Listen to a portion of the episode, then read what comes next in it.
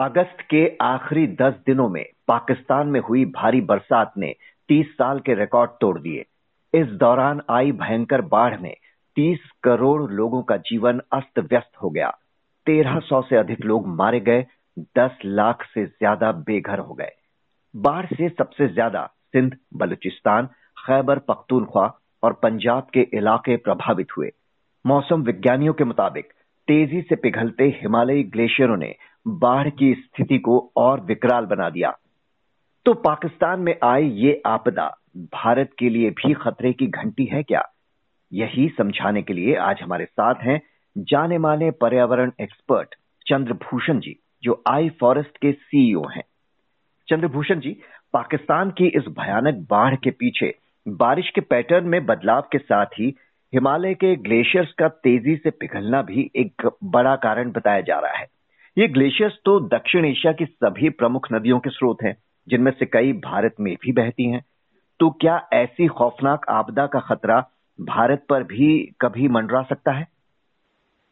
धन्यवाद। पहला तो ये समझना ज़रूरी है कि पूरा जो साउथ एशिया है इंडिया पाकिस्तान नेपाल बांग्लादेश जो भूटान जो हमारे साउथ एशिया में आते हैं हम्म। वो सारे जो पाकिस्तान में जिस तरह की बाढ़ आई है उस तरह के बाढ़ पीछे जूझ चुके हैं। तो पाकिस्तान की जो बाढ़ है ही भयावक है। एक तिहाई जिस देश का ज़मीन अगर पानी के अंदर चला जाए हम्म। तो आप समझ सकते हैं कि कितना विकराल ये बाढ़ बाढ़ था। लेकिन ऐसा नहीं है कि बांग्लादेश में इस तरह की के बाढ़ नहीं आए हुए हैं या हिंदुस्तान में नहीं आए हुए हैं। तो मैं जो पहला चीज़ जो बताना चाहूँगा कि हम पाकिस्तान के बाढ़ को हम हमें यूनिक समझने की ज़रूरत नहीं है। हम्म। ये जलवायु परिवर्तन के कारण पिछले दस साल में पूरे दक्षिण एशिया में आप कश्मीर के बाढ़ 2014 को देख लीजिए कितना भयावक बाढ़ था। जो कि पूरे कश्मीर वैली को जो बाढ़ के चपेट में आ गया था।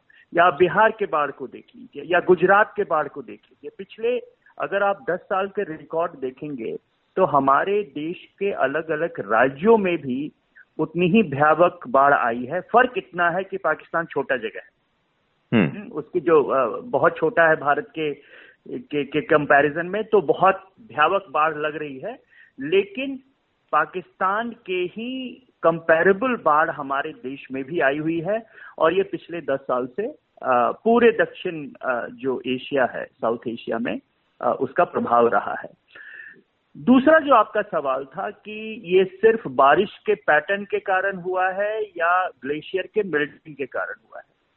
तो ये समझना ज़रूरी है कि जून जुलाई में पाकिस्तान में बहुत मेजर हीटवेव था। हम्म। हमारे देश में भी फरवरी मार्च अप्रैल में हीटवेव जो था जो कि बहुत ही भयानक हीटवेव भारत में भी हुआ था वो उसके डेढ़ दो महीने बाद पाकिस्तान में हीटवेव था। तो उसके कारण ग्लेशियर तो मेल्ट हुए हैं। लेकिन ग्लेशियर मेल्ट का कंट्रीब्यूशन इस बाढ़ में में पाँच फ़ीसदी ही होगा। हम्म। आपको ये भी ये हमें समझने की ज़रूरत है कि जो जो क्वांटम ऑफ़ रेनफॉल हुआ है पाकिस्तान में वो अनप्रेसिडेंटेड है। जैसे कि दो दो सौ मिलीमीटर मतलब पॉइंट टू मीटर रेनफॉल 24 घंटे में हुए हैं खैबर पख्तूनख्वा सिंध और बलूचिस्तान में। तो जो जो रेनफॉल जो है वो प्रीडोमिनेंट रीजन है इस फ्लड का उसमें ऊपरी हिस्सों में नॉर्थ के हिस्सों में जैसे कि बल्तिस्तान हो गया और बाकी हिस्सों में अब हम कह सकते हैं कि ग्लेशियर मेल्ट का इम्पैक्ट थोड़ा ज़्यादा था बट ओवरऑल जो पाकिस्तान का जो फ्लड है हम्म। वो लार्जली रेनफॉल डिटर्मिंड है हम्म। बहुत ही एक्सट्रीम बारिश हुई है जिसके कारण की ये फ्लड हुआ है। और इसी तरह से हमारे देश में भी ऐसा नहीं है कि ग्लेशियर मेल्ट के कारण फ्लडिंग नहीं हुआ है लेकिन वो लोकलाइज फ्लडिंग होता है जिसको हम ग्लॉफ कहते हैं। Glacier hmm. के कारण लेक बन जाता है ग्लेशियर मेल्ट के कारण या आ, आ, किसी तरह के लैंडस्लाइड के कारण और ग्लेशियर मेल्ट की पानी वहाँ जमा हो जाती है जिसके कारण फ्लडिंग होती है। लेकिन वो फ्लडिंग लोकलाइज फ्लडिंग है इतना भयावक भयावक फ्लडिंग नहीं हो सकती जो कि एक तिहाई पूरा देश आ, उस तो ये मानसून एक्सट्रीम मानसून के कारण ही पाकिस्तान का ये फ्लड हुआ है। जी यानी अत्यधिक बरसात एक बहुत बड़ी वजह बनी है। लेकिन हिमालयी ग्लेशियर्स के पिघलने का जो अनुमान लगाया गया है ये उससे कहीं ज़्यादा तेज़ी से पिघल रहे हैं ऐसा बताया जा रहा है। शताब्दी के अंत तक कहा जा रहा है कि हिमालय की एक तिहाई बर्फ़ पिघल सकती है। तो जो पिछले कुछ समय से हम पैटर्न देख रहे हैं इस बार की गर्मियों में कनाडा जैसे बर्फीले देशों में गर्मी के रिकॉर्ड टूटे। यूरोप में अप्रत्याशित गर्मी से बुरा हाल है। गर्म हवाएँ यूरोप से हिमालय तक असर दिखा रही हैं। तो ये जो मौसम में अचानक इतने ज़बरदस्त बदलाव हो रहे हैं, इनकी क्या वजह है? देखिए, वजह तो बहुत सिंपल है, वो है जलवायु परिवर्तन ग्लोबल वार्मिंग इसके बारे में अब कोई डाउट नहीं है। जो भी पहले लोग जो कोई इसके ऊपर डाउट करते थे, आशंका जताते थे कि नहीं, ये ये किसी और कारण से है वो अब चुकी है। जलवायु परिवर्तन आज के दिन में सिंगल मोस्ट इंपॉर्टेंट फैक्टर है एक्सट्रीम वेदर इवेंट को लेके। चाहे वो एक्सट्रीम मॉनसून रेनफॉल हो, या ड्राउट हो, या साइक्लोन हो, या हीट वेव हो, आज के दिन में क्लाइमेट चेंज का सिग्नेचर इन सभी जो आपदा है, उस पर बड़ा क्लियरली नज़र आता है। तो एक तो ये है। लेकिन इसके साथ साथ हमारे जिस पद्धति से हम डेवलपमेंट कर रहे हैं कॉन्क्रेटाइजेशन कर रहे हैं, जैसे कि पाकिस्तान के बाढ़ में भी ये माना गया है कि ये बाढ़ इसलिए भी भयावक हुआ क्योंकि पाकिस्तान में डेवलपमेंट बहुत पुअरली किया गया है। जो कि फ्लड प्रोन एरिया है वहाँ पे आपने घर बसा लिए। जो वेटलैंड थे उसको आपने एग्रीकल्चरल लैंड बना लिया। जैसे कि आप बैंगलोर को देख लीजिए। बेंगलुरु को देखिए। पिछले दो दो सप्ताह पहले पूरे बेंगलुरु पूरा पानी के अंदर था। और हम्म। उसका कारण यही था एक तो बारिश तेज हुई जिसको कि क्लाइमेट चेंज का सिग्नेचर बहुत क्लियर है। लेकिन आप जिस तरह से डेवलपमेंट कर रहे हैं आप वेटलैंड जो हैं तालाब हैं नहर हैं सबको आप आ, उसको ऑक्युपाई करके आप उसके ऊपर रोड बना रहे हैं घर बना रहे हैं तो फिर पानी जाएगा कहाँ? तो तो पाकिस्तान में भी और भारत में भी हर एक फ्लड में ये दोनों चीज़ साथ में काम करते हैं। एक तो क्लाइमेट चेंज दूसरा आपका पुअर डेवलपमेंट जब तक हम सही से शहरीकरण नहीं करेंगे जब से जब तक हम नेचर को रिस्पेक्ट नहीं करेंगे जब तक हमारे जो वेटलैंड हैं तालाब हैं, जंगल हैं, वो बहुत इंपॉर्टेंट रोल प्ले करते हैं एक्सट्रीम वेदर इवेंट को के शॉक को रिड्यूस करने में। और हम उसी को खत्म कर रहे हैं। तो उसका नतीजा हम सबके सामने है। जलवायु परिवर्तन पर एक रिपोर्ट कहती है कि इस तरह की बाढ़ ही नहीं, आने वाले समय में सिवियर ड्रॉट भी देखने को मिलेंगे। रिपोर्ट कहती है कि 2050 तक दक्षिण एशिया में डेढ़ अरब से ज़्यादा लोग पानी की कमी से जूझेंगे।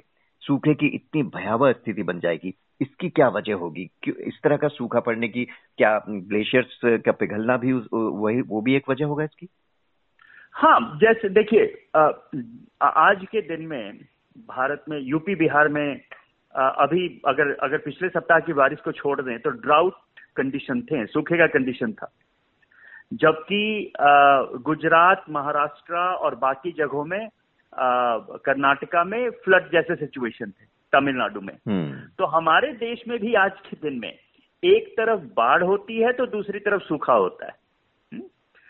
और जो जो एक जो बड़ा यूनिक चीज़ है क्लाइमेट चेंज का वो ये है कि अब जो बारिश आएगी वो बहुत कम दिनों में आएगी तो हम्म। कहने के लिए तो हमारी मेट्रोलॉजिकल डिपार्टमेंट आईएमडी तो कहेगी कि हमारा रेनफॉल नॉर्मल है और उनका रेनफॉल नॉर्मल का डेफिनेशन होता है कि हज़ार से बारह सौ मिलीमीटर जो बारिश है वो हुई या नहीं हुँ? हम्म? तो हम्म। कहने के लिए तो कहेंगे कि रेनफॉल नॉर्मल है लेकिन वो हज़ार मिलीमीटर रेनफॉल अब दस दिन में आ जाएगा जो कि ना तो आपके भूजल के लिए अच्छा है ना ही आपके एग्रीकल्चर के लिए अच्छा है वो एक तरह से बाढ़ है तो जो बारिश हो रही है, वो बाढ़ ला रही है और उसके बाद फिर सूखा आ रहा है। तो जो क्लाइमेट चेंज का जो बड़ा यूनिक इम्पैक्ट ये होगा कि बारिश तो होगी जितना पहले होता था, शायद ज़्यादा भी होगी, लेकिन वो बहुत कम दिन में होगी और उस पानी का उपयोग हम नहीं कर पाएँगे। क्योंकि अगर आप ग्राउंड वाटर रिचार्ज करना चाहते हैं तो आपको मॉडरेट रेनफॉल चाहिए, ताकि ज़मीन में पानी जा सके। एग्रीकल्चर में भी मॉडरेट रेनफॉल चाहिए। अगर बहुत तेज़ी से बारिश हुई तो सारी खेती बर्बाद हो जाती है हम्म। तो ये एक बहुत बड़ा आज के दिन में जो जो जो चैलेंज है हमारे पास हम्म। वो ये है कि किस तरह से भारत जैसे देश में मैं थोड़ा सा समझाना चाहूँगा कि भारत जैसे देश में ऐसे भी साल में आठ हज़ार सात सौ साठ घंटे होते हैं और हमारी जो बारिश होती है कोई सौ घंटे होती है बारिश। ये समझना बहुत ज़रूरी है। यूरोप नहीं है जहाँ की बारिश कोई 500 से हज़ार घंटे होती है साल में। हमारे यहाँ बारिश 100 से 150 घंटे होती है। और पूरा भारत का जो इतिहास रहा है सिविलाइजेशन रहा है, वो ग्राउंड वाटर पे डिपेंडेंट रहा है, भूजल पे रहा है। हम्म। लेकिन क्लाइमेट चेंज के कारण, जो भूजल पहले हम बारिश के बाद हम बारिश में हम भूजल को बढ़ाते थे, वो एक बहुत बड़ी कठिनाई होने वाली है। क्योंकि ये बारिश बहुत तेज हो रही है ग्राउंड वाटर रिचार्ज नहीं हो पा रहा है। तो एक और कारण जो ग्राउंड वाटर बहुत तेज़ी से नीचे जा रहा है देश के अंदर वो ये है कि हम रिचार्ज नहीं कर पा रहे हैं। हम्म। तो इन सभी चीज़ों के मुद्दे को रखते हुए जो ड्राउट कंडीशन हैं वो हमारे देश में और भी बढ़ेंगे क्योंकि भूजल भी कम होगा। ड्राउट का एक और कारण है कि आपका भूजल भी आपको पर्याप्त मात्रा में भूजल अवेलेबल नहीं होगा उसके कारण भी ड्राउट होगी। जी आपका कहना है कि पूरे सीज़न की बारिश आने वाले समय में दस दिनों में ही हो जाएगी जो कि एक भयावह स्थिति है। तो जब ये पूरे हालात हमारे सामने हैं ऐसा होने वाला है इससे रोकने का कोई उपाय भी हो सकता है क्या? अभी जो उपाय किए जा रहे हैं क्या वो काफ़ी है या हमें कुछ और आगे जाकर करना होगा? नहीं हम जो अभी मेरे अंदाज से जो हम अभी उपाय कर रहे हैं वो बहुत ही स्लो है क्योंकि हम्म। आज के दिन में जिस स्थिति में हम हैं ग्लोबल वार्मिंग जो जो है, वो आज के दिन में तापमान कोई एक दशमलव दो डिग्री बढ़ चुका है 1850 के बनस्पत इंडस्ट्रियल रेवोल्यूशन को हम 1850 मानते हैं तो एक दशमलव दो डिग्री बढ़ चुका है, और अगले दस साल में डेढ़ डिग्री तापमान क्रॉस कर जाएगा बढ़ जाएगा पृथ्वी का। तो एक दशमलव दो डिग्री में जो हम देख रहे हैं, वो डेढ़ डिग्री में और भी होगा, लेकिन जिस तरह से हम अपनी इंडस्ट्रियलाइजेशन को कर रहे हैं वो दो अढ़ाई डिग्री से कम में हम तापमान नहीं रोक पाएँगे, जिस तरह से इंडस्ट्रियलाइजेशन हो रही है। तो अगर एक डिग्री, सवा डिग्री पे अगर इस पाकिस्तान जैसा फ्लड हो रहा है तो आप समझिए अढ़ाई डिग्री पे क्या होगा। तो एक तो हम, हमारी जो विकास, जिस तरह से हम विकास कर रहे हैं वो हमें एक तरह से बहुत ही डेंजरस जोन में ढकेल रहा है। तो एक तो विकास की पद्धति चेंज करने की ज़रूरत है। और दूसरा हमें एडेप्टेशन करने की ज़रूरत है साथ में। किस तरह से अगर 10 दिन बारिश हो रही है तो किस तरह से हम रेन वाटर हार्वेस्टिंग करें कि वो पानी को ज़मीन के अंदर ले जा सकें। आज की जो इंफ्रास्ट्रक्चर है, वो उसके केपेबल नहीं है। आज का इंफ्रास्ट्रक्चर 10 दिन के बारिश में 10 फ़ीसदी भी पानी भूजल में नहीं डाल सकता है। तो हमें नए तरह के इंफ्रास्ट्रक्चर में इन्वेस्ट करने पड़ेंगे ताकि हम भूजल को रिचार्ज कर सकें एक्सट्रीम रेनफॉल में। हमें नए तरह के क्रॉप और सीड लाने पड़ेंगे जो कि कम पानी में उपज हो सके। तो जो एडेप्टेशन है वो भी बहुत बड़ी चीज़ है जिस पे काम करने की ज़रूरत है। तो दोनों तरफ़ से किस तरह से हम उत्सर्जन जो ग्रीन हाउस गैस का है कार्बन डाइऑक्साइड का है कम करें ताकि तापमान को रोक सकें और दूसरी तरफ़ से किस तरह से हम अपनी सोसाइटी को तैयार करें। हम्म। क्योंकि इस तरह के इम्पैक्ट अब होते रहेंगे। इसको अब अब रोकना आ, मुश्किल है। इससे हम अब अडेप्ट कर सकते हैं रोक नहीं सकते अब। तो भविष्य के लिए जलवायु परिवर्तन के खतरनाक संकेत मिलते जा रहे हैं। समय रहते इसे नहीं समझा तो इसका खामियाजा भुगतने के लिए हमें तैयार रहना होगा। चंद्रभूषण जी बहुत बहुत शुक्रिया आपका इस जानकारी के लिए।